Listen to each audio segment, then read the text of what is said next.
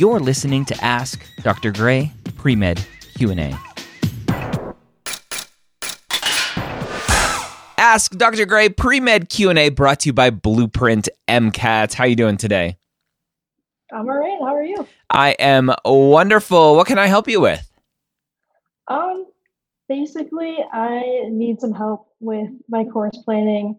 Um, I'm a pre med that came from an engineering background and um, didn't have the best like first two years of my undergrad, and I'm just um, trying to plan out how to best use the rest so I can uh, get my upward trend going and stuff like that.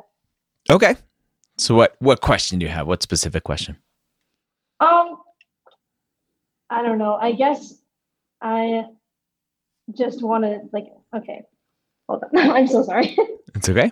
um, what's I gonna say? So my first two years, um, my GPA, um, it's at about a two five, and I have switched since switched my major to chemistry, and I'm just wondering like what I should do to make up for that. Like I, I find myself um, kind of like sorry, I I don't know what I'm um, what was gonna say? I don't know. I guess like hold on.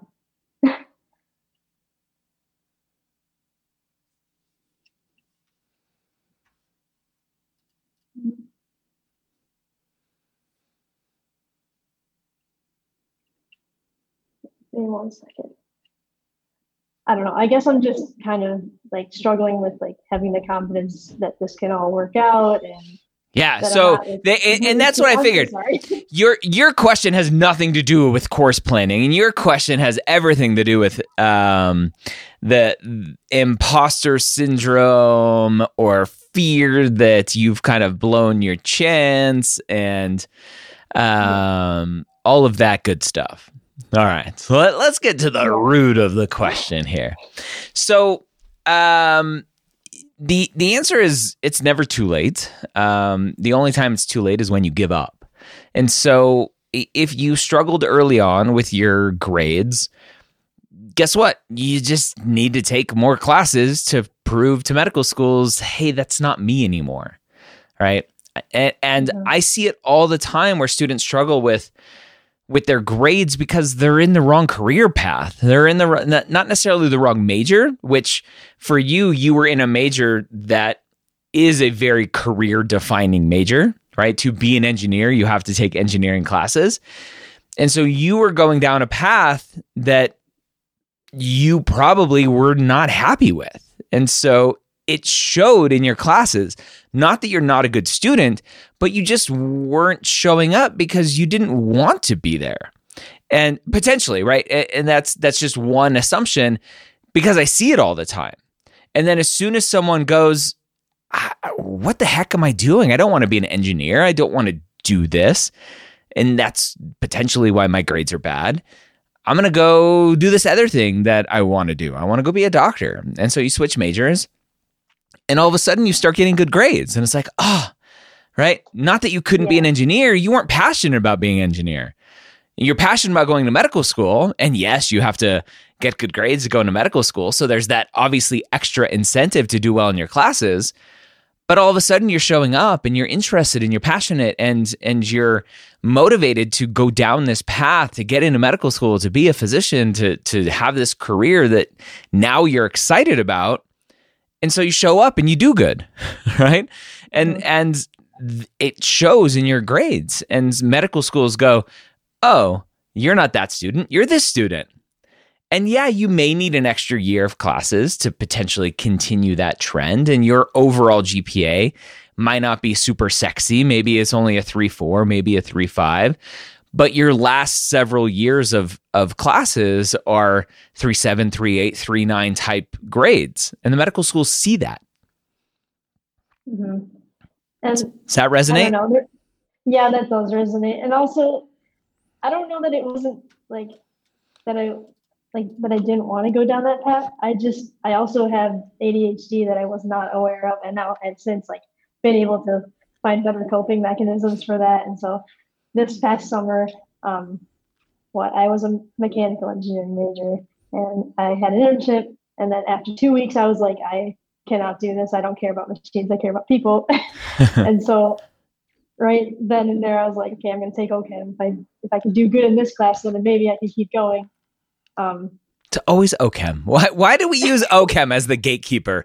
Like, if you're not good at OChem, you're not going to be a good doctor. If you're good at OChem, you're going to be a good doctor. I feel like it's a it's it's a pretty good weed weed out class, you know. like it trips up a lot of people. So I don't know, just doing well in that class gave me kind of a sense of hope that it was going to be okay. But then now at the same time, I'm looking back at it. I'm like, oh wait, what what kind of narrative am I like showing to med school? Like what when I when things get tough, I just kind of give up. Like no, but but again, it, you didn't give up. You cha- you changed career paths, and and so it's whatever narrative you want to spin and whatever your truth is. But again, I, I've seen it time and time again where students struggle because they're not just they're not where they want to be. And you said it mm-hmm. yourself. You're like, I don't care about machines. I care about people. right. And then like the other thing is I was like I was pretty involved like extracurriculars and stuff and I had this leadership position and over the summer I just I can't do anymore. I need to scale back and I, I quit a bunch of extracurriculars. Mm-hmm. And that's the only thing I'm like now I'm kind of regretting it because that's really like things got tough. I gave up, you know. yeah, so I, I, I think I think you're like, I think you're demonizing yourself too much and you're not giving yourself grace. We are allowed as human beings to change our mind. Right? You, you're equating changing your mind to giving up. It's not the same thing. Right? We're allowed to go, "Oh shoot, I took on way too much responsibility. I need to stop something." That's not giving up. That's actually using really good judgment and going, what's my priority? What do I need to focus on? And I'm going to cut the dead weight. Yeah. Stop then, demonizing yourself. I feel like it's always just like, I'll cut back and then I'll reflect on it and be like, oh, I feel bad. Let's add more things back now. Like now, now I'm looking at my courses and I'm like, okay, oh, should I add a minor in comp sci? I already have a few of those classes done. Like, oh, I need to pick up research. I need to pick up that. I'm like, I just don't know where to focus my efforts and getting good grades. That's your goal. you, you have you have yeah. you have two, three goals. Number one, be a good human being, right? That includes taking care of yourself and and everyone around you who matters to you. Number two, get good grades. Number three, because you want to go to med school, seemingly, you should be proving to yourself that you do want to go to medical school, that you do want to become a physician, that you understand this role that you're getting yourself into, and that you do understand that you like taking care of sick people. And so those last two involve getting clinical experience. Does it have to be 20 hours a week? No right? A half a day a week over the course of several several years adds up to a lot of time. So if you can get like yeah. a day a week, two days a week that fits into your schedule, that's not going to overburden you and uh, affect your grades and affect your well being. Awesome, do that. Get some shadowing experience. Again, doesn't have to be 10 hours a week. It can be a half a day every couple weeks to to just expose yourself to the world of medicine through the lens of physician work and seeing what they do day in and day out. It's not as sexy as media and television make it out to be. Right? Mm-hmm. So you need to make sure that that's what you want to do while also getting good grades, while also taking your taking care of yourself. That's your priority. And then you start layering on once you once you have that sort of uh, stability in your life and and you're you're managing well doing that, then you go, "Oh yeah, there's there's this opportunity not because it's going to look good on my application, but because it's something I'm super passionate about. I want to go explore that thing. And then mm-hmm. if you need to quit it in your words, right? Then then you quit. You're like, "Oh, actually I don't like this. I'm going to stop doing that." But then I run into the issue of like I know you're you always talk about consistency. Like consistency in the most important things. In the most important things. Clinical experience and shadowing. And consistency doesn't mean the same thing the whole time. It means that you're exposing yourself to patients in any way possible consistently over time. Now, that Mhm. doesn't mean if you're in a scribe position and you hate being a scribe that you stay a scribe because Dr. Gray said consistency is important. No, you stop being a scribe and you go be an EMT if that's more uh, your speed, right? Mhm. Yeah. Yeah. N- nowhere did I say stay in what you're doing, e- even if you're miserable because of consistency. I get I get misinterpreted all the time. I, yeah, that that makes sense. um, and then what was I gonna say? In terms of like post grad plans, uh, Mhm. what would be appropriate? Because I'm I'm majoring in chemistry. I'm, I'm gonna have most of the prerequisites done. Would it be more appropriate to do like a DIY post-bac or try to do one of those SMPs? Or yeah, there's- I know get expensive, but I don't know. There's no right or wrong there. Um, you can do a do-it-yourself post-bac. You could just delay graduation and keep taking classes at your current university. There's there are several different ways to do it. One's not better than the other. Um, it just depends on what works for you and your schedule, your budget, all of that stuff. Y- yes, SMPs are very expensive. Um, Mhm. very very expensive i, I don't understand why so um, if you can take classes for a, a lot cheaper per credit at an undergrad institution to to continue to take upper division undergrad courses that's what i would recommend because it seems like the majority of med schools out there care more about undergraduate level classes than master's level classes Okay, gotcha. Oh, what else do I have? what are you doing for mcat prep Um, that's that was the thing. I think I'm gonna wait until like after I take more coursework. Yeah.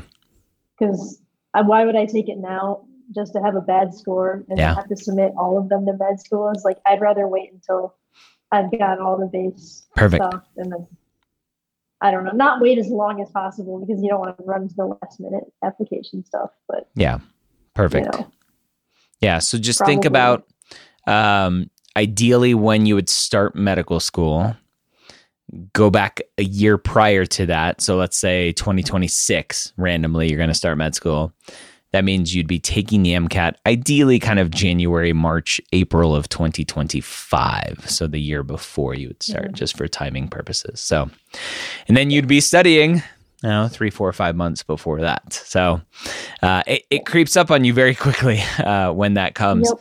So yeah, and then uh, our sponsor Blueprint MCAT. If you just go to blueprintmcat.com, get their free account, and they have an, an awesome study planner tool to help you figure out your your study schedule. Yep. Um, what was I say? So then, what I'm taking from this, like the rest of undergrad, I should just try and scale back as much as possible so I can focus my efforts on getting good grades, and then Your primary goal is to get good grades, especially from where you're starting from. So that that's your number one goal, and then number two goal. Well, number one goal is take care of yourself first and foremost, right? Um, the the the standard cliche: put the oxygen mask on yourself before uh, your kid. Um, when you're on your air, the airplane, right? The oxygen mask first for you. Take care of yourself. Number two, good grades. Number three, prove to yourself that you want to be a doctor. Clinical experience, shadowing, and then layer on whatever else you can when you can, if you want to. I'm just having I'm having a hard time getting myself to like scale back and like not. Well, that's because that's like, because you frame it all in in the the lens of giving up, right? And and that's probably not you speaking. That's probably your parents or other people giving you a hard time, or just what was modeled for you, or your expectations in life.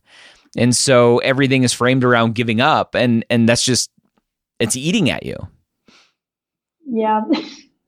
Because I'm like, okay, I went from biomedical engineering to mechanical to chemistry. Like, that's not, I feel like that's not as good in my head. So I'm like, I need to pick up a bunch of minors. I need to do a bunch of research. I need to keep. Good good according to who? what? Good according to who? Myself, I guess. No. No, not yourself. uh, I don't know. Yeah. Stop giving yourself a hard time. okay. hmm.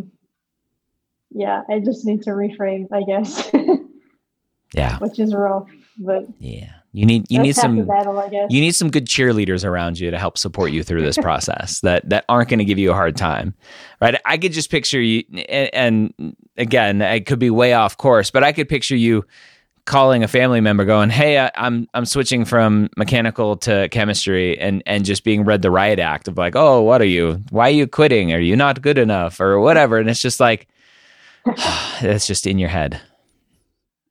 No, I mean, and then it's also like, I know I, my, a few friends and a few people like they know about like my track record academically, and then sometimes I get hit with like, oh, you're never gonna do it, like, and so that's not always the most. Yeah you don't you don't need those people in your life or you don't need to be having those conversations with those people Yeah, I guess. um, what was I say? I think that's like. It's pretty much what I had. right.